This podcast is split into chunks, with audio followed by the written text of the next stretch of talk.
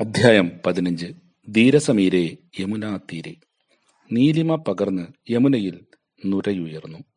അതിൽ പ്രണയം ലയിച്ചുയർന്നു. കൗമാരത്തിന്റെ പടിവാതിലിൽ കൃഷ്ണൻ എത്തിയിരിക്കുന്നു. മഞ്ഞപ്പട്ടുടയാടയും ഓടക്കുഴലും പീലിത്തിരുമുടിയും ചേർന്ന കയാമ്പുവർണൻ ആടിയുല്ലസിച്ചു ഗോപശ്രീകൾ പ്രായഭേദമന്യേ കണ്ണനിൽ പുരുഷത്വത്തിന്റെ സർവഭാവങ്ങളെയും കണ്ടെടുത്തു. കൃഷ്ണനായിരുന്നു പ്രേമകേന്ദ്രം. അതിലേക്ക് അവരുടെ ദിനകൃത്യങ്ങൾ ഉൾച്ചേർന്നു. അങ്ങനെ വൃന്ദാവനപുരിയിലും അരികിലെ വനങ്ങളിലും യമുനാ തീരത്തും പ്രണയരംഗങ്ങൾ അരങ്ങേറാൻ തുടങ്ങി. കൃഷ്ണന് വിശേഷ തന്റെ പ്രിയ കാമുകിയെ കാണാൻ ഒരാൾ അവതരിച്ചിരുന്നല്ലോ. ആ പ്രേമ യമുന അധികമാരും പുറത്തറിഞ്ഞിരുന്നുമില്ല. ഗോപമുഖ്യനായിരുന്ന വൃഷഭാനുവിന്റെയും കീർത്തിമതിയുടെയും പുത്രി തന്നെക്കാൾ രണ്ട് വർഷം ഇളയവളായ കൗമാരക്കാരി.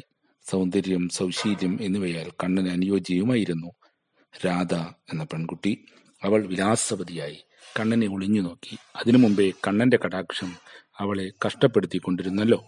അവളുടെ കാതുകൾ വേണുഗാനത്തിനായി നിശ്വാസ ഗന്ധത്തിനായി കണ്ണനെ കാത്തുനിന്നു. വള്ളിക്കുടിലുകൾ പ്രകൃതി മെനഞ്ഞെടുത്തിരുന്നു. ഉച്ചയുടെ ഉച്ചസ്ഥായിയിൽ തണലുറങ്ങുന്ന നേരത്ത് അവർ സന്ധിക്കാൻ തുടങ്ങിയിരുന്നല്ലോ.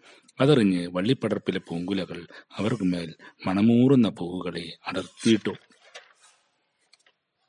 മൊഴികളിൽ തേൻകിനിഞ്ഞു ചൊടികളിൽ വാസരം തളിർത്തു. നേരമറിഞ്ഞില്ല സന്ധ്യ അതറിഞ്ഞില്ല. കണ്ണാ കണ്ണാ എന്ന് വിളിച്ച് വന്നവരും അറിഞ്ഞില്ല ആ നിഗൂഢ പ്രണയത്തിനെ യമുനയുടെ തീരങ്ങൾ മറച്ചു നിർത്തി അങ്ങനെയൊരു നാൾ രാധയെ ചുമന്ന് നടക്കും നടക്കാമെന്ന ആ സഖിക്ക് മോഹമുദിച്ചു കുനിഞ്ഞു നിൽക്കാം കയറിക്കോളൂ എന്നായി കണ്ണൻ. കണ്ണടച്ച കാലുയർത്തി രാധയുടെ രാധ ചുമലിൽ കയറി നിൽക്കവേ. എവിടെ എവിടെ കണ്ണൻ? കണ്ണാ കണ്ണാ എന്നെ നീ രാധ ഉറക്കെ വിളിച്ചു. ഓടി വന്നു സഖിമാർ.